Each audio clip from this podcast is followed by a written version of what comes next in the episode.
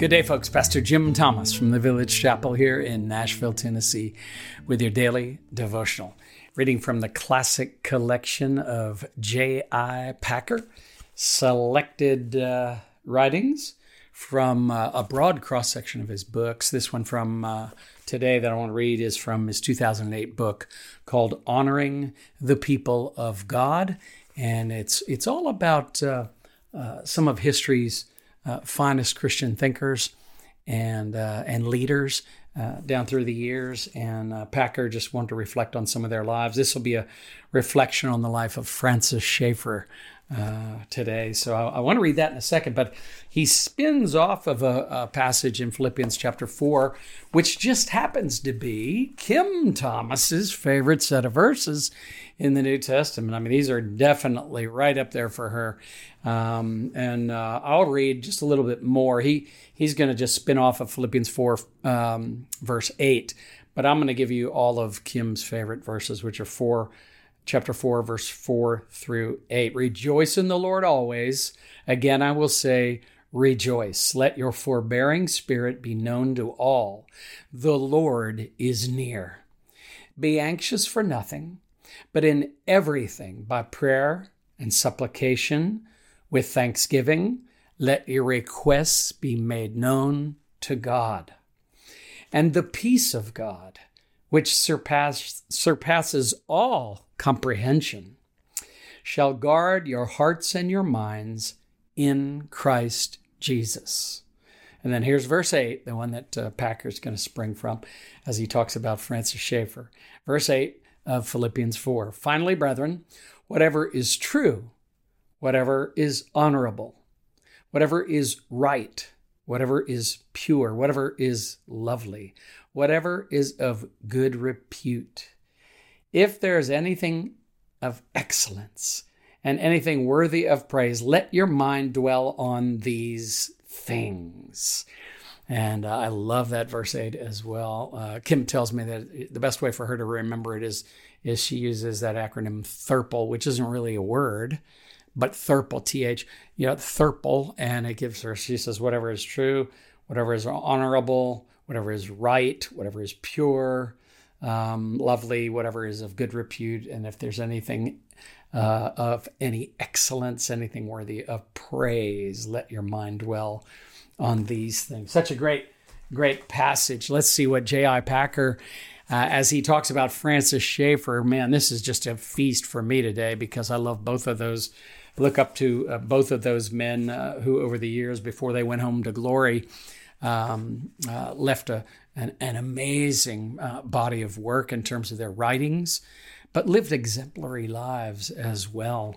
And uh, here's uh, here's Packer talking about Schaeffer's life, just like that. Francis Schaeffer embodied to an outstanding degree qualities of which English speaking evangelicalism at the time was very short. Schaeffer did seven things at least that other evangelicals, by and large, were not doing.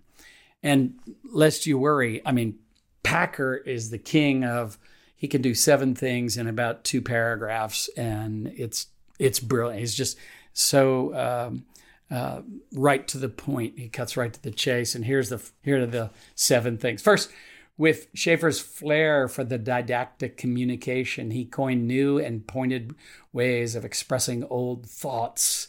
The quote true truth of revelation. And anybody who's read Schaeffer knows he talks about true truth all the time. So the mannishness of human beings, the upper story and the lower story, these are all terms that, uh, if you're familiar with Francis Schaeffer's work, uh, you'd be familiar with these phrases. Um, and, and, so that of of divided uh, of the divided Western Western mind. Second, says Packer of Schaeffer, with Schaeffer's gift of empathy, he listened to and dialogued with the modern secular world as it expressed itself in literature and art, which most evangelicals were too concerned in their own subculture to do. That's so true. We need to not sequester or compartmentalize ourselves away so much that we aren't aware of what's going on in the world around us. Third, says Packer of Schaeffer, he threw light on things that secularists take for granted by tracing them to their source in the history of thought, a task for which few evangelicals outside the seminaries had the skill. And that's so true. Um, so appreciate that in reading Schaeffer and in reading Packer for that matter. Fourth, says Packer of Schaeffer, he cherished a vivid sense of the ongoing historical process of which we are all part and offered shrewd analysis concerning the likely effect of current Christian and secular developments. So he saw uh, the the contemporary um, state of the church in the context of the world in which it lived, and really was able to uh, offer shrewd analysis on uh, on what kind of an effect the current of Christian thought was it was was likely to have. Fifth, he felt focused um, and dwelt on the dignity and tragedy of sinful human beings rather than their grossness and nastiness. And so here is where we remind ourselves over and over again that. Uh, uh, for Christians, for those of us who are Bible believers, for those of us who have received God's grace and the good news of the gospel and embraced it, uh, there are no repugnant others. There can be no repugnant others. Why? Because we were the repugnant other, and yet Christ had mercy on us.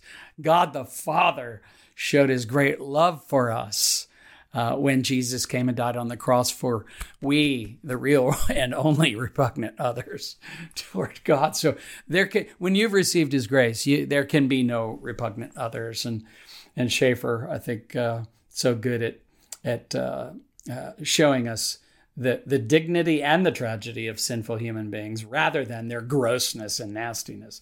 Sixth, uh, says Packer of Schaeffer, he linked the passion for orthodoxy with a life of love to others as the necessary expression of gospel truth. All right, so he linked the passion for orthodoxy, that is, correct doctrine, true to the original, with a life of love to others. So it's speaking the truth in love, as Ephesians 4 would say, as the necessary expression of gospel truth. And he censored the all too common unlovingness of frontline fighters for that truth. Hmm. Yeah, t- all too common. Too many people yelling, get off my lawn, and too many people yelling and shaming others instead of uh, speaking gospel truth with love, right? Seventh, says Packer of Schaeffer, he celebrated the wholeness of created reality under God and stressed that the Christian life must be a corresponding whole, a life in which truth, goodness, and beauty are valued together and sought with equal zeal. Having these emphases institutionally incarnated at L'Abri, and that was the um, sort of the community life center, and there's several of them around the world now. But uh, for Francis and Edith Schaeffer, um, uh, as they as they wor- did their work and did it out of L'Abri there, um, they basically institutionalized these emphases. That is, they they put it in play in a formal structure. His ministry understandably attracted attention, for it was intrinsically masterful, and it was also badly needed. That's true.